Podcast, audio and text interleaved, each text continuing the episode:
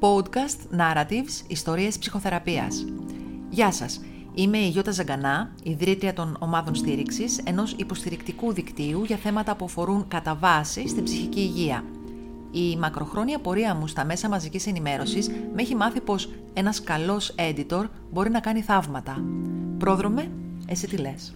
Γεια σας, είμαι ο πρόδρομος Ταράσης, ψυχολόγος, ψυχοθεραπευτής και επικοινωνιολόγος.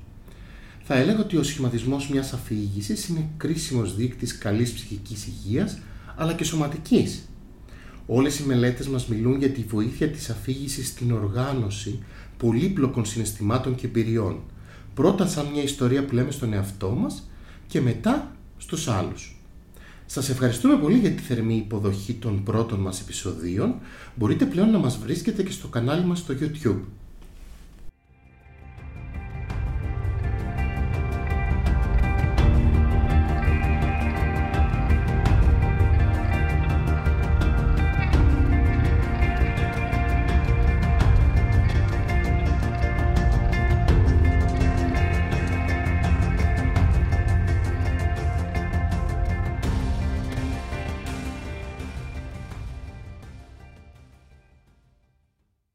Γεια σας. Καλώς ήρθατε στο τρίτο επεισόδιο της σειράς podcast Narratives Ιστορίες Ψυχοθεραπείας. Μαζί μας, στο σημερινό επεισόδιο, η δόκτωρα Αθηνάνδρου Τσοπούλου, κλινική ψυχολόγος, ψυχοθεραπεύτρια και οικογενειακή θεραπεύτρια, συγγραφέας και επιστημονικά συνυπεύθυνη στο Λόγο Ψυχής, Ινστιτούτο Εκπαίδευσης και Έρευνας στη Συστημική Ψυχοθεραπεία.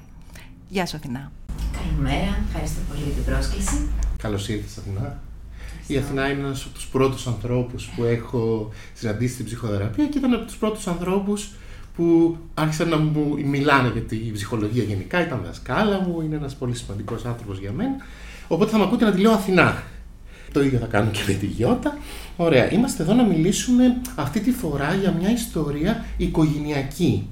Δηλαδή, θα μιλήσουμε για την ιστορία του Άλκη και της Δανάης και κάπως θα δούμε λίγο πώς αυτές οι ιστορίες του είναι μια μητέρα και ένας γιος και θα δούμε λίγο πώς αυτές τις ιστορίες τους ε, συναντήθηκαν, ενώθηκαν, τι σημασία έχει για αυτές, αλλά και με κάποιο τρόπο θα κάνουμε κάποιες αναφορές και στο μήνα που περνάμε, που είναι ο μήνας για την ε, πρόληψη των αυτοκτονιών. 10 Σεπτεμβρίου ήταν και η μέρα πρόληψης των αυτοκτονιών και κάπως η ιστορία τους θα μας ε, αναδείξει κάποια τέτοια θέματα. Ωραία. Πού συναντάμε λοιπόν τον Άλκη και την Ανάγη Αθηνά; Λοιπόν, εγώ συνάντησα τη Δανάη πριν ε, τουλάχιστον 20 χρόνια νωρίτερα. Ήταν μία από τις ε, γυναίκες τότε που ζήτησαν ε, βοήθεια και εντάχθηκε σε μία ψυχοθεραπευτική ομάδα που είχα τότε. Δουλέψαμε πάρα πολύ σκληρά. Η Δανάη ήταν ε, μία κοπέλα η οποία είχε μεγαλώσει χωρίς τον πατέρα της, με πολύ σκληρές ε, συνθήκες μεγαλώματος, σε μία εποχή που ήταν πολύ έτσι, στίγμα, θα έλεγα, ήταν ένα στίγμα να μεγαλώνεις χωρίς τον πατέρα σου. Και επίσης ε, ζούσε και σε συνθήκες ε, και οικονομικά δύσκολες, αλλά και με μια μητέρα η οποία ήταν αρκετά αυστηρή μαζί της, ίσως και εκείνη επειδή ε, ήταν αναγκασμένη να τα βγάζει πέρα μόνη της, χωρίς υποστήριξη, την αντιμετώπισε με αρκετή σκληρότητα. Οπότε δουλέψαμε πάρα πολύ μαζί αυτό το κομμάτι να μπορέσει να συμπονέσει τον εαυτό της και με πολύ μεγάλη αγωνία είχε έρθει τότε για τα δύο παιδιά της, τα οποία ήταν τότε γύρω στην ηλικία των 20, μια κόρη και ένας γιος, ο Άλκης. Προσπάθησε πάρα πολύ, ειδικά για τον Άλκη που από τότε έδειχνε κάποια σημάδια δυσκολιών, ψυχολογικών δυσκολιών, ε, πάλεψε πάρα πολύ. Εκείνη την εποχή τι την ανησυχούσε για τα παιδιά της; Ανησυχούσε πάρα πολύ από τότε μήπως οι δικές της εμπειρίες επηρεάσουν το δικό της το μεγάλωμα. Ειδικά για τον ε, Άλκη την απασχολούσε το ότι έπινε αρκετά και το ότι δεν είχε ε, επαφή και ο ίδιος με τον πατέρα του. Ήταν η ίδια παντρεμένη, χωρισμένη. Και ο πατέρας ε, είχε δημιουργήσει η δική του οικογένεια ήδη από τότε. Είχε ελάχιστη επαφή με τα παιδιά ή τουλάχιστον δεν είχε την επαφή που η Δανάη ήλπιζε. Και ειδικά με τον Άλκη φανόταν ότι ο πατέρας είχε μια συγκρουσιακή σχέση, δεν είχε την αποδοχή ο Άλκης από τον πατέρα του έτσι όπως θα την ήθελε και ο ίδιος. Και φαίνεται ότι αυτό τον επηρέαζε αρκετά. Τον επηρέαζε σε επίπεδο του να κάνει, εκτός από το αλκοόλ, να κάνει και άλλα προκλητικά πράγματα. Μαζί με τη δυσκολία αυτή που ίσως ε, συνεπαγόταν η χρήση του αλκοόλ, δυσκολευόταν στο να μείνει σταθερά σε μια δουλειά, έκανε διάφορες προσπάθειες γι' αυτό, αλλά δεν φαινόταν να υπάρχει αυτή η σταθερότητα και φαινόταν ήδη από τότε να έχει κάποιες μεταπτώσεις στη διάθεσή του. Ε, δηλαδή να περνάει κάποιες περιόδους που ήταν ε, σε μια πιο καταθλιπτική μελαγχολική διάθεση και άλλες περιόδους που φαινόταν να ενεργοποιείται, να δουλεύει, να έχει διάθεση για ζωή, ίσως λίγο υπερβολική καμιά φορά διάθεση, έτσι, ανθρώπους που αγγίζουν λίγο αυτό που ονομάζουμε στο χώρο μας λίγο το μανιακό επεισόδιο. Αυτές ήταν οι δυσκολίες που είχε τότε και ε, προφανώς η συνεχιζόμενη προσπάθειά του να προσεγγίσει τον ε, πατέρα του. Ταυτόχρονα η Δανάη αναγνώριζε ότι ήταν και η ίδια αρκετά αυστηρή με τα παιδιά της, όπως ήταν και η δική της η μητέρα μαζί της. Και το παλεύαμε πάρα πολύ και αυτό το κομμάτι. Γιατί είχε και εκείνη την τάση να τους μιλάει αυστηρά, όχι βέβαια στο βαθμό που η ίδια είχε βιώσει, αλλά ήταν αρκετά αυστηρή και το αναγνώριζε. Είχε μεγάλες προσδοκίες, γρήγορα ο Άλκης να συνέρθει, να πιάσει τη ζωή από τα κέρατα και να μπορέσει να έχει πιο πολλά πράγματα στη ζωή του από ό,τι είχε εκείνη.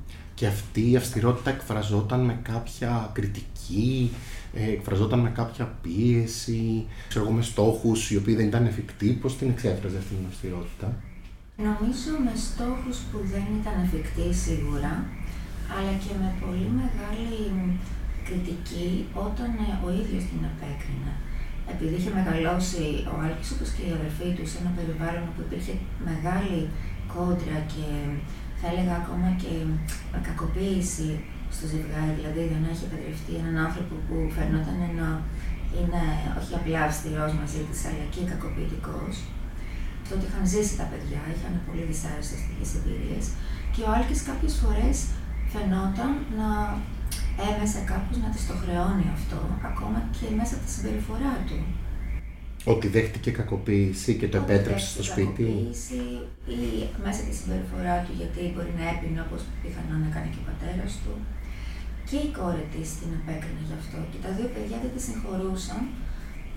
Και το γεγονός ότι ανεχόταν αυτή τη συμπεριφορά, αλλά και το γεγονός ότι δεν έβρισκε τρόπους να ενδυναμωθεί αρκετά ώστε να μπορεί να τα διαχειριστεί αυτά τα θέματα και να μπορέσει να κρατήσει και μια επαφή με τον πατέρα τους ικανή κάπως να ε, συντηρήσει ένα καλό κλίμα μεταξύ του. Δηλαδή τη χρειάζονταν διπλά και για το ότι παρέμενε και για το ότι μετά την αποχώρησή της δεν φρόντισε να υπάρχει μια καλή επαφή μεταξύ τους. Ο πατέρας έκανε τη δική του οικογένεια και ήταν πάρα πολύ απόμακρος. Σε τι ηλικία έφυγε ο πατέρας, ηλικία των παιδιών εννοώ, περίπου, στην εφηβεία, σε τι περίοδο της ζωής τους; Νομίζω στην εφηβεία, δεν είμαι απολύτως mm. σίγουρη, αλλά νομίζω mm-hmm. στην εφηβεία. Ναι. Και ήταν κάπως η, η έξοδος, ας πούμε, ήταν επεισοδιακή, ήταν δηλαδή κάτι έντονο. Ήταν κυρίως μια δική της απόφαση αυτή η αποχώρηση μετά από πάρα πολλές ε, διακυμάνσεις στη σχέση. Ο πατέρας δηλαδή δεν το ήθελε αυτό και τελικά όταν αποφάσισαν ότι δεν θα είναι μαζί, αποχώρησε και από τη ζωή τους ε, συνολικότερα. Δεν ε, ήταν δηλαδή εκεί παρόν παρόλες τις προσπάθειες που έκαναν και τα ίδια τα παιδιά μετά να συντηρήσουν αυτή τη σχέση, δεν ήταν τόσο παρόν όσο εκείνα θα ήθελαν. Το πάλευαν δηλαδή και εκείνα πολύ. Τον διεκδικούσαν δηλαδή και εκείνα. και νομίζω ότι και ακόμα η κόρη της Δανάης διεκδικεί αυτή τη σχέση. Είχε ξανακάνει η Δανάη η ψυχοθεραπεία, είχε ξαναπευθυνθεί σε κάποιον για να διαχειριστεί την κακοποίηση, για να διαχειριστεί τις δυσκολίες; Δεν είχε, δεν είχε απευθυνθεί σε κάποιον. Όταν ήρθε σε μένα τότε ήταν περίπου 48 ε, χρονών όταν το ξεκίνησε. Ήταν η πρώτη φορά που συστηματικά αποφάσισε να κάνει μια δουλειά με τον εαυτό της. Σε βρήκε αναζητώντας σε ε, ξέρω εγώ, από κάποιο κοινό γνωστό που έκανε θεραπεία, ψάχνοντας, βλέποντας κάτι που είχες πει ναι, εσύ. Ε, έτυχε να είχε μια φίλη που ήταν μαθήτριά μου, που καλή ώρα να έχεις mm, Μπράβο. Και έτσι μέσα από αυτή την επαφή με αναζήτησε. Ήξερε δηλαδή κάποια πράγματα ε, για μένα α, μέσα από αυτή την κοινή γνωστή μας. Ναι. Οπότε ξεκίνησε με κάποια ατομικά όπως συνήθως δουλεύουμε και μετά εντάχθηκε σε μια ομάδα όπου έμεινε μια πενταετία τουλάχιστον. Ναι. Συνήθως, αυτή είναι η αίσθησή μου. Όταν μια μητέρα έχει πολλή αγωνία για τα παιδιά της, κάπως τίνει να παραβλέπει λίγο τη δική της ιστορία και να φέρνει πολλά θέματα ε, των παιδιών. Δηλαδή, έχω αγωνία, μήπως το παιδί μου, στην αγωνία της δηλαδή, κάπως να επουλωθεί η δική της ιστορία, φέρνει πολλά θέματα να μην επαναληφθεί το τραύμα, η δυσκολία.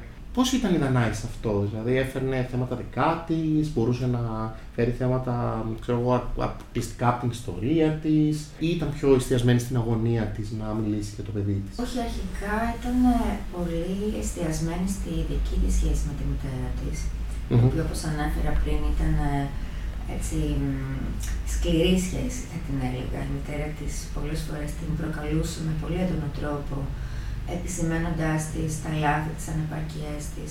Και έτσι όπως το έχουμε συζητήσει αργότερα, νομίζω ότι και η ίδια η μητέρα της, ασυνείδητα φυσικά, ε, τη χρέωνε με αυτή τη μοναξιά που είχε βιώσει η ίδια ως γυναίκα. Την είχε γεννήσει μια εποχή που ήταν ε, σχεδόν αδιανόητο να έχει ένα παιδί το οποίο είναι εκτός γάμου, δεν μπόρεσε να, αυτό που λέμε, να φτιάξει τη ζωή της αργότερα. Δεν ξέρω για ποιους λόγους.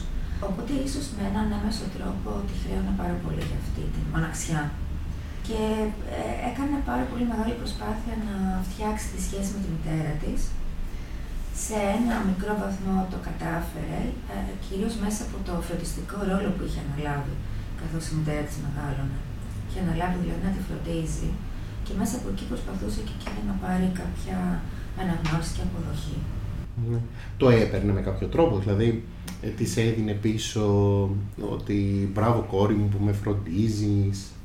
Δεν νομίζω ότι το πήρε ελεκτικά τουλάχιστον. Mm. Ίσως με κάποιο βλέμμα όταν ήταν πια στα τελευταία της, ίσως τότε. Αλλά όχι, αυτή ήταν μια πάλι αένα θα έλεγα, η οποία δεν έφερε το αναμενόμενο αποτέλεσμα και έτσι είναι για τους περισσότερους ανθρώπους. Προσπαθούν πάρα πολύ, τσεκάρουν, ελέγχουν να δουν αν μπορούν να πάρουν κάποια πράγματα από τους γονείς. Υπάρχουν γονείς που είναι πιο ευέλικτοι και να γνωρίζουν την ευθύνη τους και βλέπουν και το πώς επαναλαμβάνονται κάποια μοτίβα από το δικό τους μεγάλωμα. Και μέσα από αυτή την ευελιξία τα παιδιά, ενήλικοι πια, ανακουφίζονται σε έναν βαθμό. Υπάρχουν όμως και πολλοί άνθρωποι που είναι πιο άκαμπτοι και που δυσκολεύεται πάρα πολύ να γνωρίσουν αυτά τα μοτίβα. Οπότε αυτή η προσπάθεια για αποδοχή μένει πολλές φορές σε εκκρεμότητα. Να ρωτήσω θέλω εγώ, επανέρχομαι στο θέμα της αγωνίας για τα παιδιά. Υπάρχει κάποιος διαχωρισμός ή υπάρχει κάποιος τρόπος ή να το, το νιάξιμο, πώς γίνεται το νιάξιμο αγωνία, δηλαδή άλλο νοιάζομαι για κάποιον και άλλο αγωνιώ για κάποιον μπορεί να υπερισχύει το, το νιάξιμο της αγωνίας. Υπάρχει κάποιος τρόπος, δηλαδή κάποια, κάποιος τρόπος θεραπευτικός ή κάποιος τρόπος που μπορούμε να αντικαταστήσουμε ή να υπερισχύει το νιάξιμο έναντι της αγωνίας σε αυτές τις σχέσεις της, των γονιών απέναντι στα παιδιά; Έχω την εντύπωση ότι όταν οι γονείς αγωνιούν πάρα πολύ, ότι έχουν κάποιους λόγους. Αυτό έχω δει στην πορεία της ε, την επαγγελματική πορεία τέλος πάντων αυτόν τον χρόνο. Δεν μιλάμε για ένα απλό άγχος που όλοι μπορεί να έχουμε άγχος στους γονείς, πώς θα πάνε τα παιδιά μας, αν θα εξελιχθούν σωστά. Αλλά όταν έχει κανείς βαθιά αγωνία, συνήθως έχει κάποιους καλούς λόγους. Και αυτός σε ειδική καμιά φορά μπορεί και να το παραβλέψουμε. Οπότε στη δική της περίπτωση, και νομίζω ότι εγώ είχα πέσει λίγο σε αυτή την παγίδα, δίνοντας ε, ε, βαρύτητα στη δική της εξέλιξη και βλέποντας ότι εκείνη προχωράει τόσο πολύ καλά μέσα στη δική της θεραπεία, είχα μια ε, αισιοδοξία η οποία τελικά δεν επιβεβαιώθηκε ότι έστω και σε αυτή την ηλικία που ήταν τότε ο Άλκης, δηλαδή στα 20-25, ότι θα μπορούσε να δράσει καταλητικά. Νομίζω ότι και εκείνη είχε αυτή την ελπίδα και θα πούμε ίσως παρακάτω. Ήταν ελπίδες δικές μας και δική μου και δική της που συναντήθηκαν και ίσως δεν την προετοίμασαν τόσο καλά για αυτό που θα ερχόταν αργότερα. Άρα λες ότι κάπως η δουλειά ήταν να καθησυχάσει τις αγωνίες της και να μπορέσει να ευχαριστηθεί και εκείνη τη ζωή της, να ευχαριστηθεί τη σχέση της με το παιδί της. Και όχι μόνο τη σχέση με το παιδί της, τη ζωή γενικά όπως είπες, mm. να μπορεί να ευχαριστιέται κάποιες μικρές στιγμές, γιατί και η ίδια είχε ε, δυσκολευτεί πάρα πολύ τα προηγούμενα χρόνια.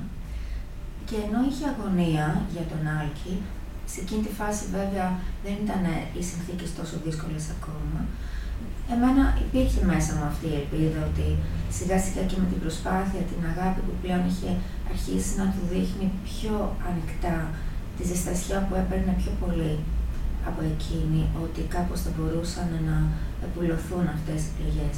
Δυστυχώς εδώ ίσως ε, να επιβεβαιώνονται ε, κάποιες ε, έρευνες ή κάποιοι ειδικοί στον χώρο που λένε ότι κάποια πράγματα που συμβαίνουν εγγράφονται βαθιά στον εγκέφαλό μας ήδη από τα πρώτα χρόνια της ε, ζωής, μπορεί να υπάρχουν και βιολογικά στοιχεία που πολλές φορές ε, βέβαια χτίζονται και διαπλέκονται με το περιβάλλον. Δεν υπάρχει πια στο μυαλό των ειδικών αυτός ο διαχωρισμός που υπήρχε παλιά, ή η βιολογία ή το περιβάλλον. Είναι δύο παράγοντες που χτίζονται και διαπλέκονται, το ένα χτίζεται πάνω στο άλλο. Οπότε όλα αυτά ίσως έπαιξαν ρόλο στις δυσκολίες που αργότερα εντάθηκαν.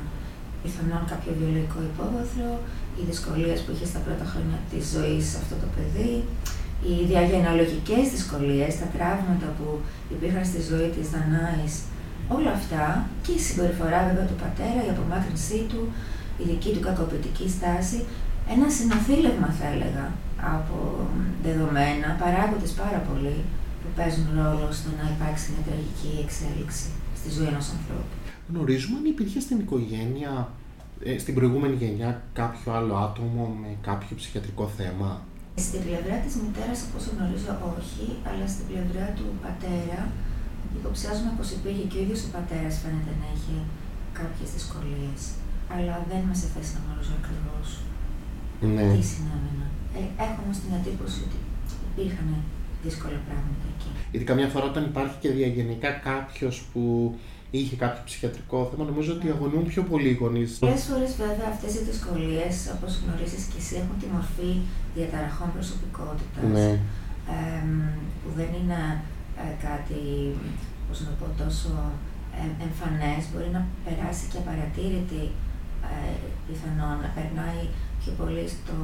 Σαν κομμάτι του στην αίσθηση, χαρακτήρα. Σαν κομμάτι του χαρακτήρα, ότι είναι κάποιος πολύ στριφνός, ότι είναι μ, κακοποιητικός στη στάση του, αλλά όχι τόσο πολύ σαν μια ψυχιατρική διάγνωση, ε, η οποία θέλει κάποια φαρμακευτική αγωγή ή Μμ. κάποια νοσηλεία. Συνήθως γίνεται αυτό όμως. Ε, βάζουμε, τα, ονομάζουμε τα, το, το, υ- ψυχιατρικό ε, ζήτημα, ε, ακριβώς αυτός τριφνός, απότομος, περίεργος, επιθετικός.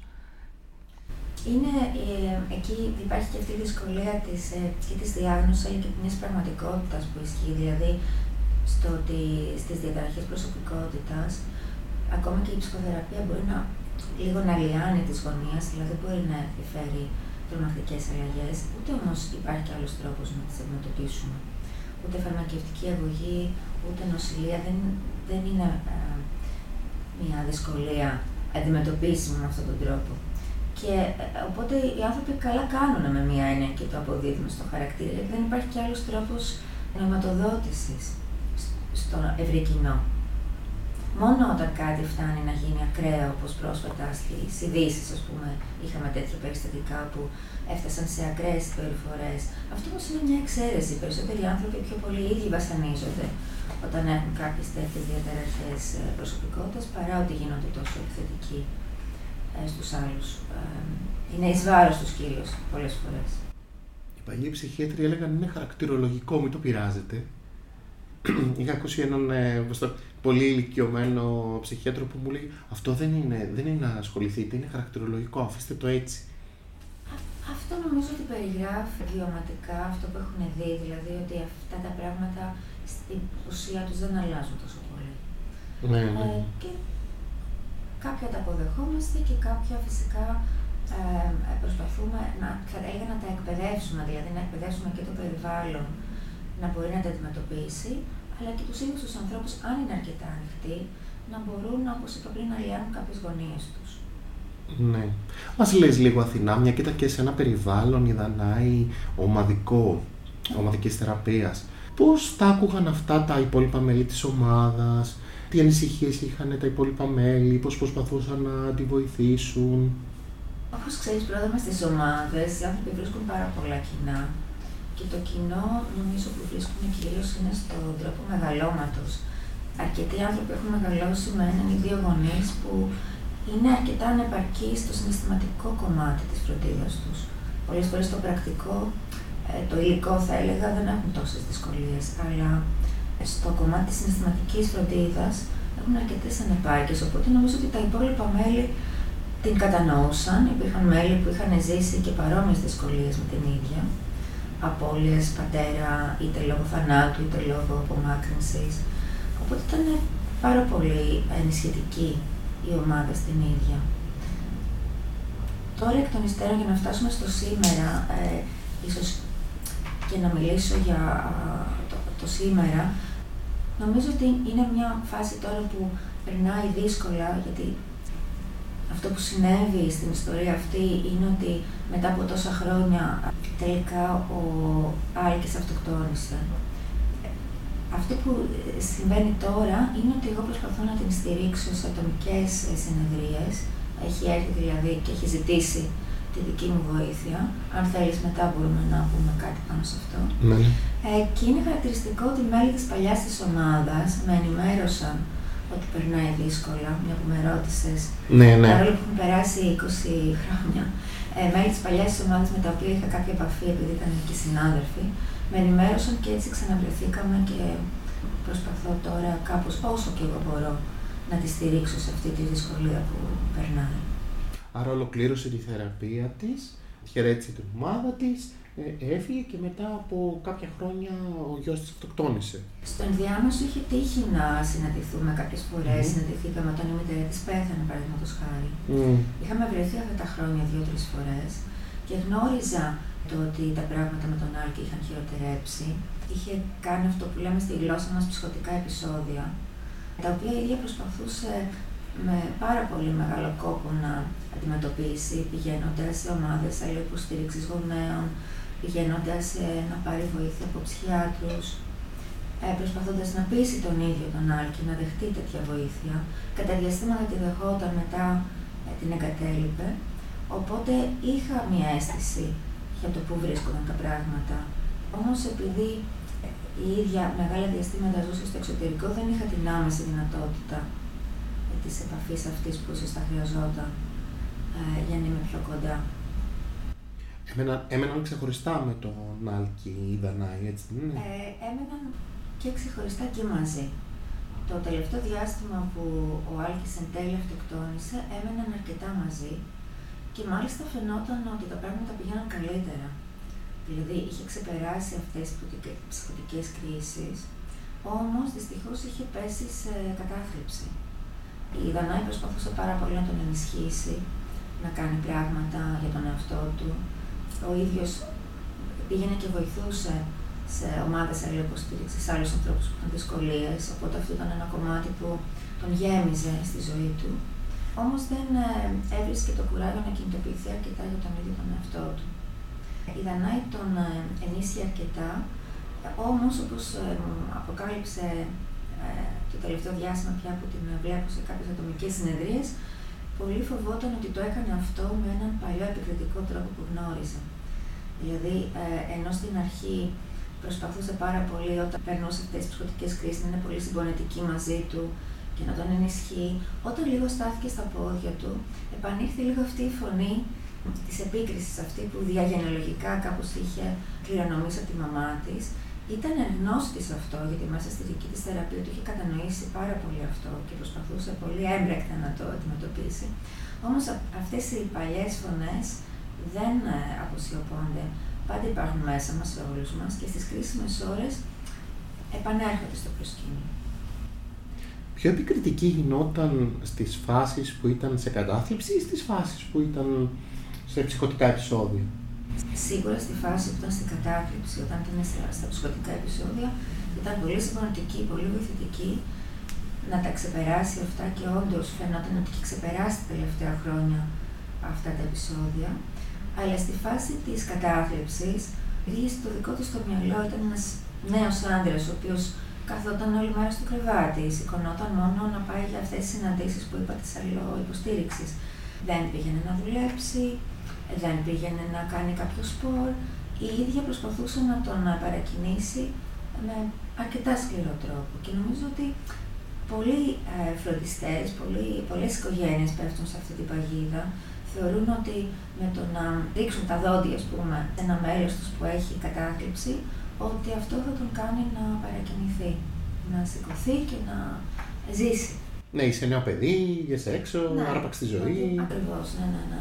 Ε, αυτά που είναι βέβαια φυσιολογικά να βγαίνουν, γιατί υπάρχει αυτή η αγωνία που λέγαμε πριν. Η τεράστια αγωνία πολλές φορές μας κάνει σκληρούς με τους ανθρώπους που αγαπάμε. Ναι, ναι. Ναι, και κάπως νομίζω ότι έχουμε την αίσθηση ότι όσο πιο δραστικοί είμαστε, τόσο πιο καλό αποτέλεσμα θα έχουμε. Και το δραστικό εννοώ αυτό, να προτείνουμε λύσεις, να παρακινούμε. Ένα σημείο που ήθελα να τονισω ε, είναι ένα σημείο το οποίο μας έχει απασχολήσει και ερευνητικά και ίσως αργότερα πούμε κάτι πάνω σε αυτό. Αυτό που ήθελα να τονίσω είναι το μπλέξιμο, η, η ασάφεια, η αντίφαση που πολλές φορές υπάρχει το τελευταίο διάστημα πριν κάποιος αυτοκτονήσει, που μπερδεύει τα, τα μέλη μιας οικογένειας, τους ανθρώπους που είναι κοντά, είναι αυτή η κόντρα που υπάρχει η εσωτερική στους ανθρώπους ε, το διάστημα πριν αυτοκτονήσουν, αυτές οι φωνές που ανέφερα πριν, που όλοι έχουμε, βρίσκονται σε μια αδυσόπιτη ε, κόντρα. Υπάρχουν οι φωνές αυτές που ε, στους ανθρώπους που είναι έτσι, σε κατάθλιψη τους λένε «σήκω», ε, «κάνε πράγματα», «ζήσε». Αυτές οι φωνές ταιριάζουν με έναν τρόπο με τις εξωτερικές φωνές που ακούνε και πολλές φορές μπορεί να γίνουν και επικριτικές και οι ίδιες. Υπάρχει επομένως ένα κομμάτι που τους λέει «ζήσε», «σήκω», βρες τρόπους να ε, αντιμετωπίσεις τη ζωή, γράψε ένα βιβλίο, πήγαινε μια βόλτα, πήγαινε να κάνεις ας πούμε, ένα σπορ που έλεγα πριν. Και υπάρχουν και οι άλλες φωνές που λένε ότι η ζωή είναι μάτι, δεν υπάρχει λόγος να ζεις, δεν υπάρχει μέλλον. Αυτές οι φωνές έχουμε δει και ερευνητικά μέσα από ψυχοβιογραφίες που εμείς κάνουμε στο λόγο ψυχής και είναι ένα κομμάτι της που με ενδιαφέρει πολύ, με διάσημους αυτόχειρες, όπως με τη Virginia Woolf, τον Vincent van Gogh, έχουμε μελετήσει τον Μαγιακόφσκι, πρόσφατα την Φρανσέσκα Γούτμαν, μια φωτογράφο που αυτοκτόνησε στα 22. Έχουμε μελετήσει ημερολόγια δικά τους, ε, γράμματα και έχουμε δει ότι και σε αυτούς μέχρι τελευταία στιγμή κοντράρονται αυτές οι, οι φωνές. Και υπάρχει μια κρίσιμη στιγμή προς το τέλος που είναι ε, αδιευκρίνιστο ποιο είναι αυτό το χρονικό περιθώριο του καθένα, δεν είναι πάντα το ίδιο, που οι φωνές οι πολύ επικριτικές που λένε ότι δεν αξίζει να ζεις, επικρατούν. Εκεί δηλαδή που υπάρχει μια ισορροπία σε αυτές τις φωνές και ίσως και μια περιστασιακή, ας το πούμε έτσι, νίκη των φωνών που λένε ζήσε, υπάρχει μια απότομη πτώση και στο τελευταίο πια ε, το πω, διάστημα δεν ακούγεται καθόλου αυτή η φωνή της ζωής. Και κάτι τέτοιο έχω την εντύπωση ότι συνέβη και στον Άλκη από τα λεγόμενα της μητέρας του, γιατί είχαν κλείσει εισιτήριο να είναι στην Ελλάδα το καλοκαίρι, είχε ζητήσει να μείνει παραπάνω από ό,τι συνήθιζε, σκέφτονταν να μείνει πολλούς μήνες. Και αυτό που συζητήσαμε με τη Δανά είναι ότι τελικά, ναι, το εννοούσε, ήθελε να ζήσει ε, ένα κομμάτι του τουλάχιστον, ήθελε να κάνει διακοπές, ήθελε να περάσουν μαζί. Και υπήρχε και ένα άλλο κομμάτι του που τελικά επικράτησε, που ήταν αυτό το κομμάτι της ε, ματέωσης, ας πούμε, και της απεισιοδοξίας. Αυτό την ε, ταλαιπωρεί πάρα πολύ, αυτές οι ενοχές ότι κάτι δεν κατάλαβε, ότι δεν εντόπισε τα σημάδια αυτά που κάπως ε, προϊόνιζαν το τέλος και αυτό φυσικά είναι κάτι που το κουβαλάει. Ότι θα έπρεπε κάπως να έχει καταλάβει ότι κάτι δεν πάει καλά. Δεν θα έπρεπε να τον είχε αφήσει τις δύο μέρες πριν το ταξίδι τους έφυγε να πάει να κάνει κάποιες δουλειές σε μια άλλη πόλη και ε, αυτό συνέβη ενώ εκείνη έλειπε. Τον βρήκε εκείνη. Όχι, τον βρήκαν οι γείτονες μετά από δική της βεβαγωνία, γιατί τον έβρισκα στο τηλέφωνο. Τον βρήκαν οι γείτονες και όταν πια πήγε να δει τι γίνεται, βρήκε απ' έξω το σπίτι στην αστυνομία, τους γείτονες. Δεν την άφησαν να μπει μέσα στο σπίτι. Ήταν νομίζω τραγικές στιγμές που Ξεκινάμε λίγο με αυτό. Ναι.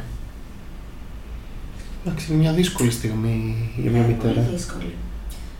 Μου έχει περιγράψει τις ε, σκηνές αυτές, όχι τόσο το, το κομμάτι του τι έγινε. Δεν έχω τολμήσει ακόμα να τη ρωτήσω πώς αυτοκτόνησε. Αισθάνομαι Θα σε ότι αυτό ρωτούσα. είναι πάρα πολύ επώδυνο και παρόλο που έχουμε μιλήσει ε, τουλάχιστον πέντε φορές έκτοτε, δεν έχω τολμήσει να τη ρωτήσω πώς έγινε. Κάποια στιγμή θα τη ρωτήσω. Αλλά μου έχει περιγράψει τις σκηνές μετά τις δικές της, πώς οι γείτονες προσπαθούσαν να τη βοηθήσουν, πώς η ίδια ζήτησε από το νοσοκομείο να την ε, ε, περιθάλψουν, γιατί δεν μπορούσε να αντιμετωπίσει την πραγματικότητα. Ε, πως αργότερα με την κόρη της, ε, αφού πια βέβαια είχε μεταφερθεί ο Άλκης από το σπίτι, πως είχαν γυρίσει και η ίδια ήθελε να κοιμάται στα σκεπάσματά του, στο κρεβάτι του δηλαδή. Ε, αργότερα μπόρεσε να γυρίσει στην Ελλάδα και να μιλήσουν και στην ε, συνέχεια γύρισε για ένα διάστημα πίσω για να μπορέσει να δει τι θα γίνει με το σπίτι και να αντιμετωπίσει κάποια γραφειοκρατικά. Πάρα πολύ δύσκολα πράγματα είναι αυτά. Ένα μείγμα ενοχής αλλά και μια αίσθηση ότι δεν έχει νόημα η ζωή. Θεωρώ δηλαδή ότι και το λέει και η ίδια ότι αν δεν είχε την κόρη της και την οικογένεια της κόρης της ε, κάπως να την κρατάει, που βέβαια δεν θέλει και αυτή να την επιβαρύνει, δεν επιδιώκει δηλαδή να βρίσκεται συνεχώς μαζί της, είναι και ένας πόνος ίσως που ο καθένας τον βιώνει με τον δικό του τρόπο. Αλλά νομίζω ότι αν δεν υπήρχε αυτή η υπόλοιπη οικογένειά της, ε, τα πράγματα θα ήταν εξαιρετικά δύσκολα. Είναι τεράστια ενοχή. Εγώ και ως μητέρα δεν μπορώ να φανταστώ πώς μπορεί κανείς να αντέξει. Ναι. Είναι μόνο ενοχικά τα συναισθήματά της ή ε, πολλές φορές βλέπουμε ξέρω εγώ και θυμό γιατί το έκανε αυτό, μα δεν μας σκέφτηκε, δεν σκέφτηκε την αδερφή του, δεν... ε, έχει τέτοια συναισθήματα. Προς το παρόν νομίζω ότι δεν τα έχει, αν και είναι ένας στόχος αυτός που λες, δηλαδή ε, το να έχει κανείς μια γκάμα συναισθημάτων που ακόμα και αν είναι παράλογο το να θυμώσεις με έναν άνθρωπο, γιατί προφανώς ούτε ο ίδιος ήθελε να σε στεναχωρήσει. Και όχι μόνο δεν ήθελε, αλλά νομίζω το λέει και η ίδια ότι ίσως παρέτεινε μια έτσι, φωνή που άκουγε και του λέγει ότι δεν αξίζει να ζήσει, ίσως παρέτεινε αυτή τη ζωή, ακριβώς για να μην στεναχωρήσει τη μητέρα του και την αδερφή του. Αλλά σίγουρα το να θυμώσει κανείς με έναν άνθρωπο που τελικά το έκανε, μπορεί να είναι και μια ε, λύτρωση. Φυσικά αυτά τα συναισθήματα έρχονται και εναλλάσσονται. Δεν μένει κανείς μόνο σε ένα θυμό, μόνο σε μια ενοχή. Ναι. Ε, υπάρχουν πολλά και διαφορετικά, αλλά αυτή η εναλλαγή των συναισθημάτων νομίζω είναι καλή, βοηθάει. Και φυσικά και οι στιγμές εκείνες, οι πιο συμπονετικές με τον εαυτό, έχουν υπάρξει και τέτοιες στιγμές στην ίδια, όταν ε, έτσι είναι μόνη της, ίσως πιο ήρεμη και σκέπτεται ότι ίσως να έκανα ό,τι μπορούσα, ε, ίσως τελικά να ήταν μια δική του απόφαση, ίσως εκείνος να ξέρει καλύτερα τι ήταν το καλύτερο για εκείνο. Ίσως όντως να μην άντεχε να προσπαθήσει περισσότερο. Ε, ίσως όντως να το έκανε για μένα, να παραμένει στη ζωή, ενώ ο ίδιος είχε τόσο μεγάλη δυσκολία. Και γι' αυτό λέω ότι αυτά τα συναισθήματα αναλλάσσονται. Δεν έχει κανείς ένα συνέστημα. Αν έχει ένα, ίσως να χρειάζεται να, ε, αυτά, όπως είπες πολύ Ναι. σωστά, να διευρυνθούν. Πολλές φορές ε, ε, εγώ αυτό που βλέπω είναι ότι ένας γονιός όταν παίρνει ο ίδιος φροντίδα ενώ το παιδί του δεν μπορεί να πάρει, αισθάνεται και εκεί ενοχές. Δηλαδή σκέφτομαι, εκείνη είναι, είναι σε κάποια θεραπευτική υποστήριξη αυτή τη στιγμή από σένα. Το παιδί της δεν μπορεί πια να πάρει τέτοια φροντίδα. Ε, υπάρχουν τέτοια συναισθήματα σε εκείνη ότι να εγώ είμαι εδώ και μπορώ να φροντιστώ, να πάρω, να κάνω ψυχοθεραπεία, ενώ το παιδί μου δεν μπόρεσε να φροντιστεί. Είτε γιατί δεν θέλεις, είτε γιατί. Νομίζω ότι είναι κάτι ακόμα πιο ε, βαρύ από το ότι δεν μπορεί να πάρει βοήθεια. Είναι η, η ενοχή αυτού που επιβιώνει, η ενοχή του μπορώ να πάω για ένα μπάνιο στη θάλασσα. Πώς, πώς Μμ. μπορώ εγώ να κολυμπάω ενώ το παιδί μου δεν υπάρχει; Μπορώ να πάω ένα σινεμά; Και πολλές φορές ενώ την παρότριναν ε, φίλοι και η ίδια πολλές φορές παρότριναν τον εαυτό της να κάνει κάτι, κάτι πολύ απλό, να κάνει μια βόλτα στη φύση, να πάει για ένα μπάνιο, να πάει για ένα σινεμά. η ίδια μπλόκαρε τον εαυτό της.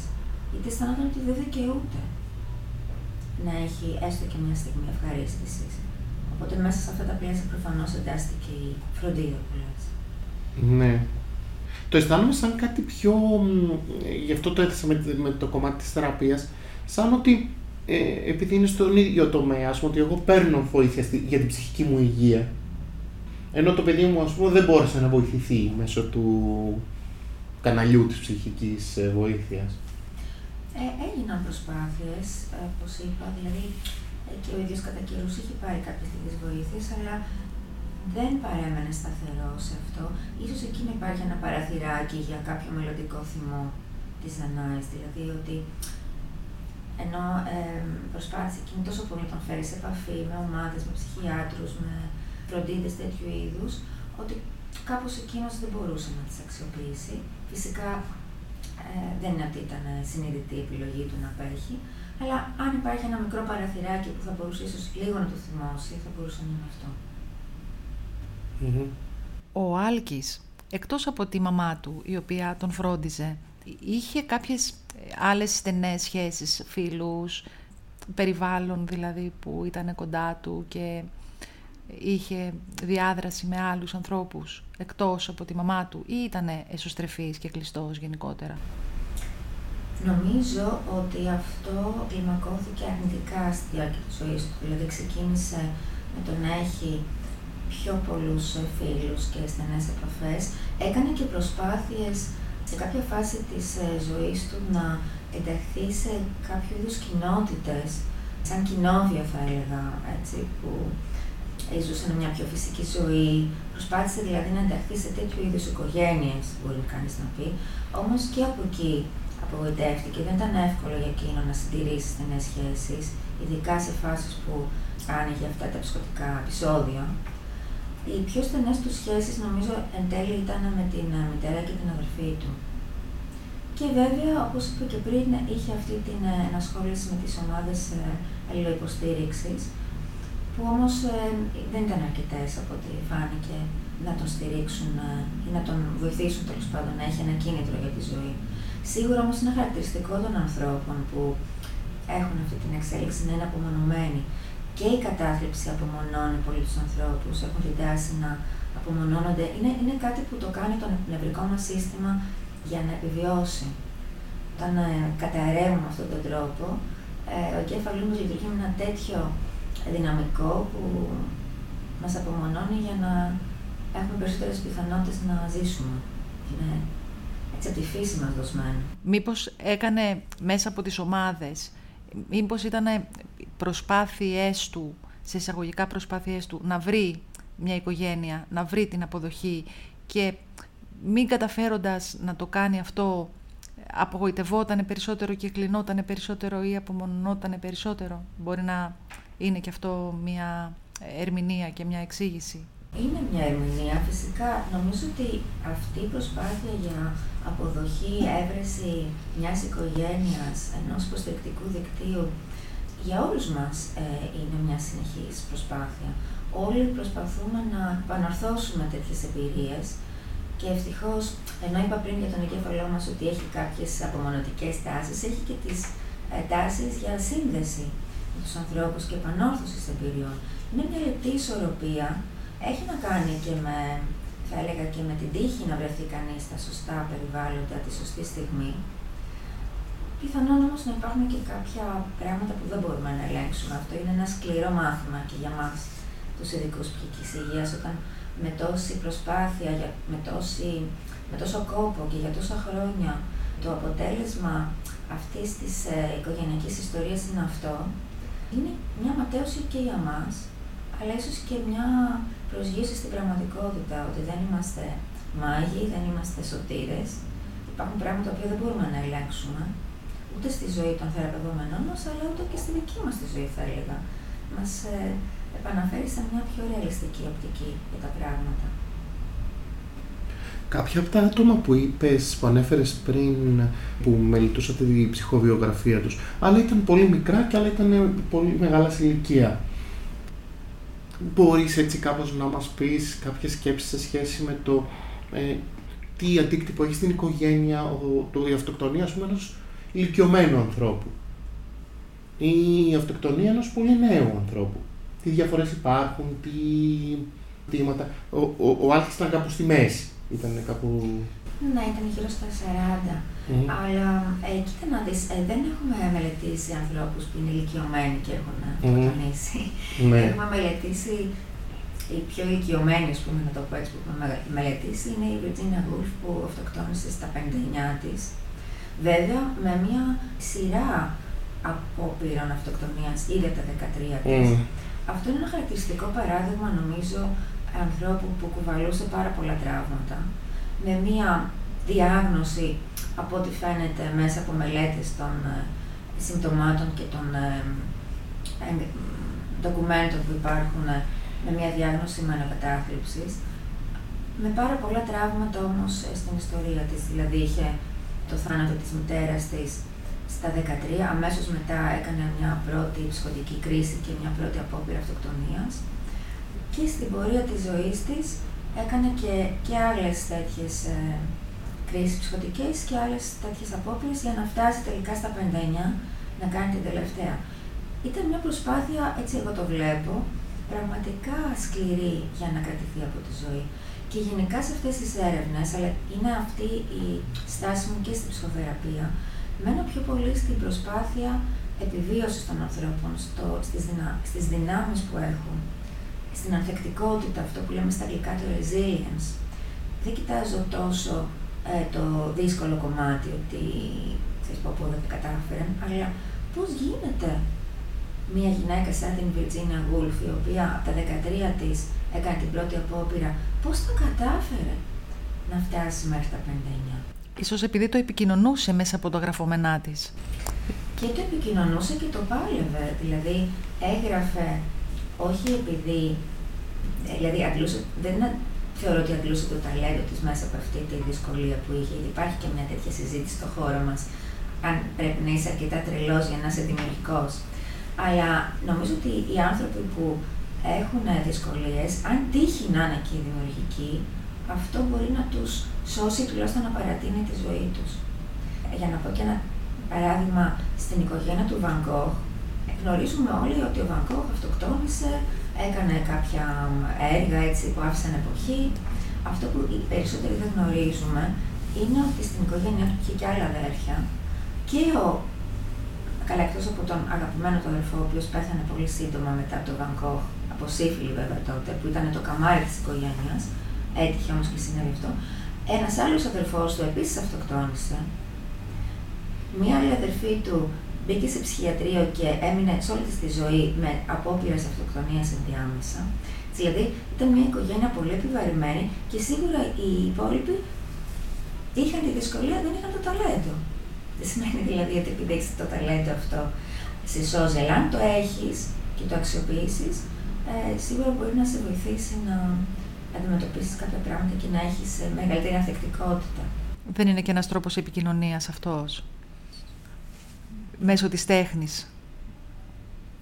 Είτε είναι πίνακας, είτε είναι γραπτό έργο, είτε είναι ποίηση, είτε είναι λογοτεχνία.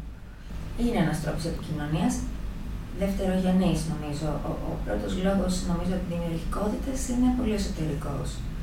Η προσπάθεια να εκφράσεις πράγματα που σε απασχολούν, να πεις μια ιστορία, μια που μιλάμε για τα narratives, έτσι. Όταν γράφεις ένα βιβλίο, όταν ζωγραφείς ένα πίνακα, όταν τραβάς μια φωτογραφία, λες μια ιστορία. Τη λες πρώτα στον εαυτό σου, όπως γίνεται έτσι κι αλλιώς, να λέμε ιστορίες πάντα, το πρώτο μας ακροατήριο είναι ο εαυτός. Και το δεύτερο ακροατήριο, αν είμαστε τυχεροί, είναι κάποιος άλλος. Οπότε νομίζω ότι έτσι γινόταν και με τους ίδιους. Πρώτα έλεγαν ιστορίε στον εαυτό τους, προσπαθούσαν να νοηματοδοτήσουν την εμπειρία τους και κατά δεύτερο λόγο αυτό ε, αφορούσε και ένα κροατήριο. Ανθεκτικότητα βέβαια βρίσκουμε και στους γονείς ή στους συντρόφους ή στους ε, συγγενείς των ανθρώπων που έχουν αυτοκτονήσει με κάποιο τρόπο. Αυτό είναι ένα, ένα σημείο, Πρόεδρε, που ήθελα να τονίσω και ευτυχώς που μου το θυμίζεις.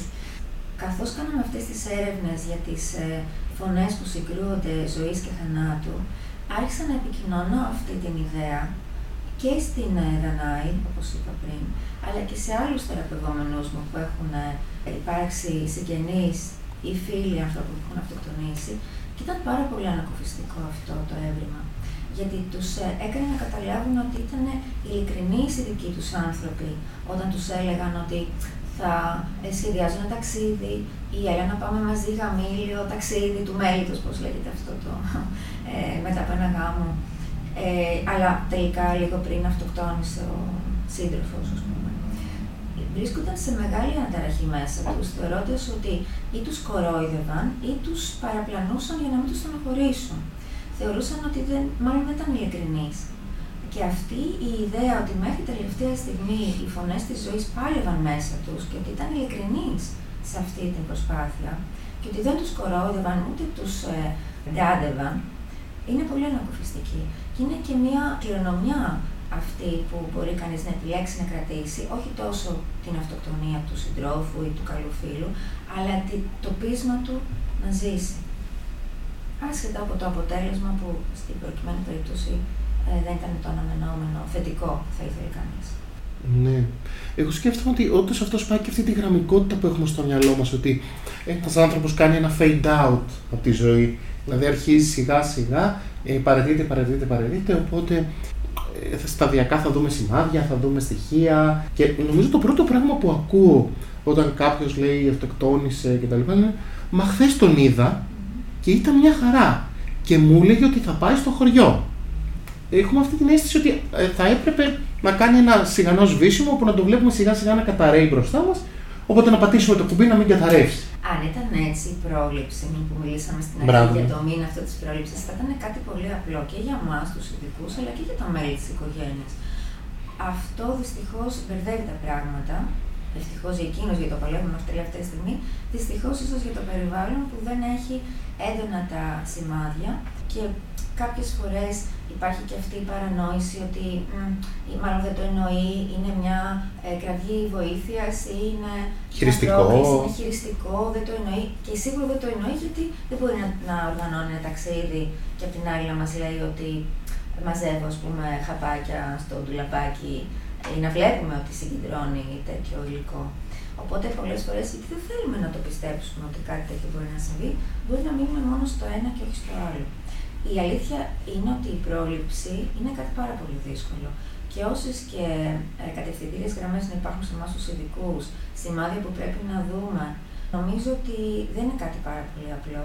Για μένα είναι πιο έκδηλο, πιο φανερό, πιο, πιο εύκολο να ε, το δω αυτό το φαινόμενο της ε, διάθεσης για αυτοκτονία μέσα από την καταγραφή, όπως είπα πριν, αυτών των διαφορετικών φωνών.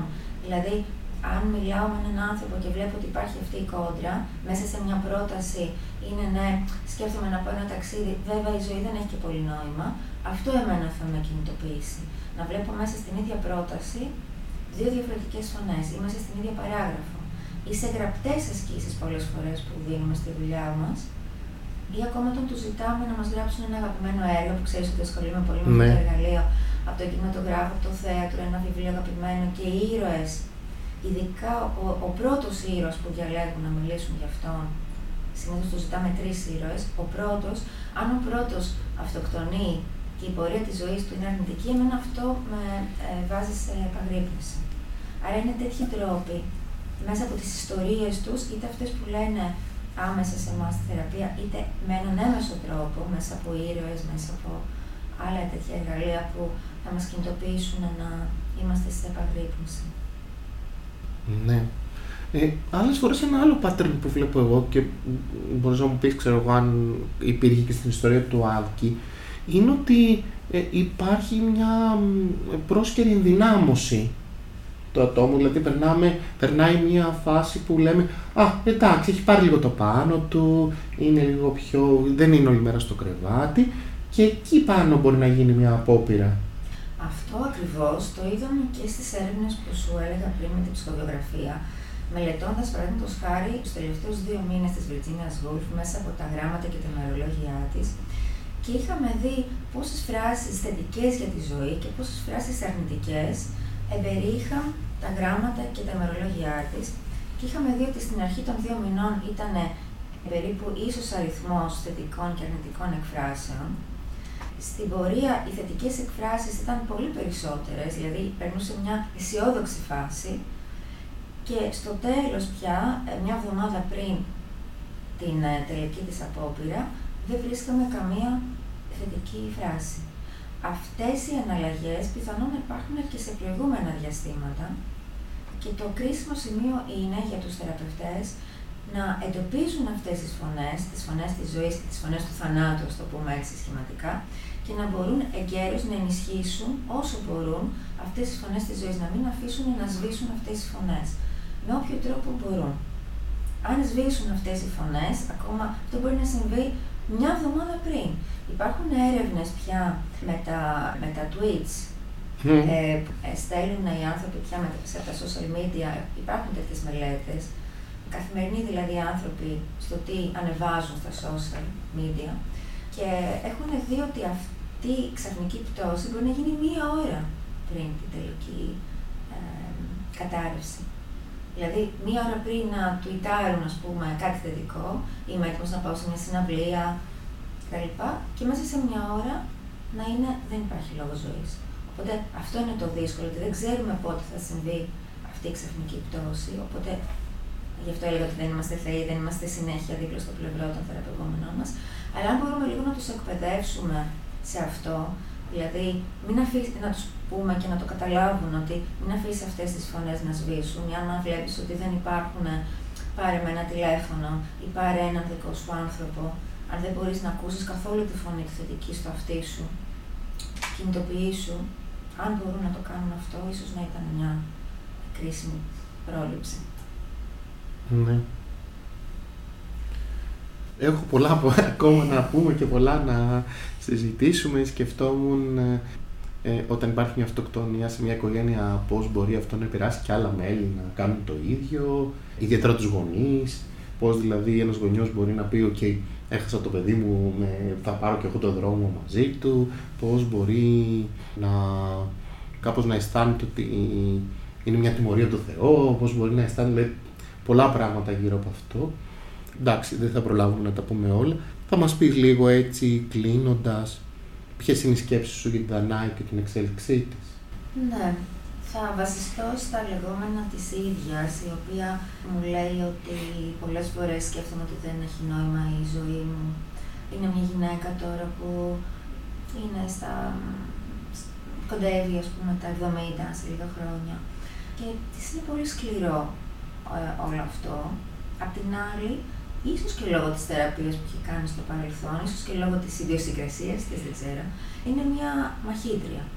Το παλεύει πάρα πολύ. Μου λέει λοιπόν ότι από τη μία πολλές φορές σκέφτομαι ότι όντως δεν έχει νόημα να ζω. Από την άλλη, όπως ανέφερα στην αρχή, έχει την υπόλοιπη οικογένειά της, αυτό είναι ένα κίνητρο. Και έχει και τις ε, στιγμές εκείνες που βρίσκει μέσα από την επαφή της με τη φύση, ανακούφιση. Δουλεύουμε και με κάποιες τεχνικές πώς να μπορεί έτσι λίγο να ηρεμεί τον εαυτό της, το νευρικό της σύστημα, έτσι, όταν ε, βρίσκεται σε άγχος ή σε μια τάση καταθλιπτική, πώς μπορεί να κρατιέται από κάποιες στιγμές που έρχεται σε επαφή έτσι, με τα πιο θετικά κομμάτια της, πώς μπορεί να τα ενισχύσει όλα αυτά. Έχω μέσα μου αισιοδοξία, αλλά είναι έτσι κι αλλιώς και δικό μου χαρακτηριστικό αυτό, είμαι πάντα αισιόδοξη. Κάποιες φορές μπορεί φυσικά, όπως είπα και στην αρχή, αυτό να μην είναι τόσο ρεαλιστικό. Συνήθως θεωρώ ότι είμαι ρεαλιστικά αισιόδοξη. Για τη συγκεκριμένη λοιπόν θεωρώ ότι είναι μαχήτρια και θα καταφέρει να εστιάσει στα θετικά της ζωής και να ζήσει δεκαετίες ακόμα από τη ζωή της κάνοντας πράγματα για τον εαυτό της και θέλω να πω ίσως ότι και η διάθεσή της να συμφωνήσει με αυτή εδώ την σημερινή μας συνάντηση και όχι μόνο να συμφωνήσει αλλά και να με παροτρύνει να το κάνω είναι ένα κομμάτι που δείχνει πόσο μαχήτρια είναι. Όταν της είχα αναφέρει ότι σχεδιάζω να έρθω εδώ και να πω μια ιστορία και τι θα σκεφτόταν εάν έλεγα αυτή την ιστορία, μου είπε βεβαίως να το κάνεις και μάλιστα με ρωτούσε πότε θα πας ε, και γιατί ακόμα δεν έχεις πάει. Οπότε καταρχήν θέλω να την ευχαριστήσω, ξέρω ότι θα το ακούσει αυτό το podcast όταν βγει στον αέρα και θέλω να την ευχαριστήσω για την εμπιστοσύνη και για την άδεια που μου έδωσε να πω αυτή την ιστορία. Και εμείς την ευχαριστούμε και σένα σε ευχαριστούμε Αθηνά. Σε ευχαριστούμε πάρα πολύ που ακούμπησες και τα δικά σου συναισθήματα σε αυτή την πορεία. Ε, ναι, γιατί κάπως η αίσθηση ότι ένας θεραπευτής απλά ε, κάνει τη δουλειά του και φεύγει, δεν έχει καθόλου να κάνει με σένα και με το πώς βρίσκεσαι στον πλευρό των ανθρώπων. Και νομίζω ότι μπορεί και κάπως να, μιλώντας κανείς για την ιστορία του, ε, να έχει και μια αίσθηση ότι θα την ακούσουν κι άλλοι, θα φροντιστούν ή θα ακούσουν και κάποια πράγματα να τα κάνουν διαφορετικά. Αυτός είναι ο στόχος της, νομίζω. Ήθελε να κάνει κάτι, να αφήσει πίσω αυτή η δυσάρεστη ιστορία κάτι θετικό για κάποιον άλλο, να μπορεί κάτι να ακούσει, ίσως και να τον βοηθήσει. Ευχαριστούμε πολύ και τις δύο. Μακάρι, το ευχόμαστε. Μαζί μας στο σημερινό επεισόδιο η δόκτωρα Αθηνά Τσοπούλου, κλινική ψυχολόγος, ψυχοθεραπεύτρια και οικογενειακή θεραπεύτρια, συγγραφέας και επιστημονική συνυπεύθυνη στο Λόγο Ψυχής, Ινστιτούτο Εκπαίδευσης και Έρευνας στη Συστημική Ψυχοθεραπεία. Ευχαριστούμε πολύ Αθηνά. Πρόδρομε. Ευχαριστούμε και σε ξαναπεριμένουμε.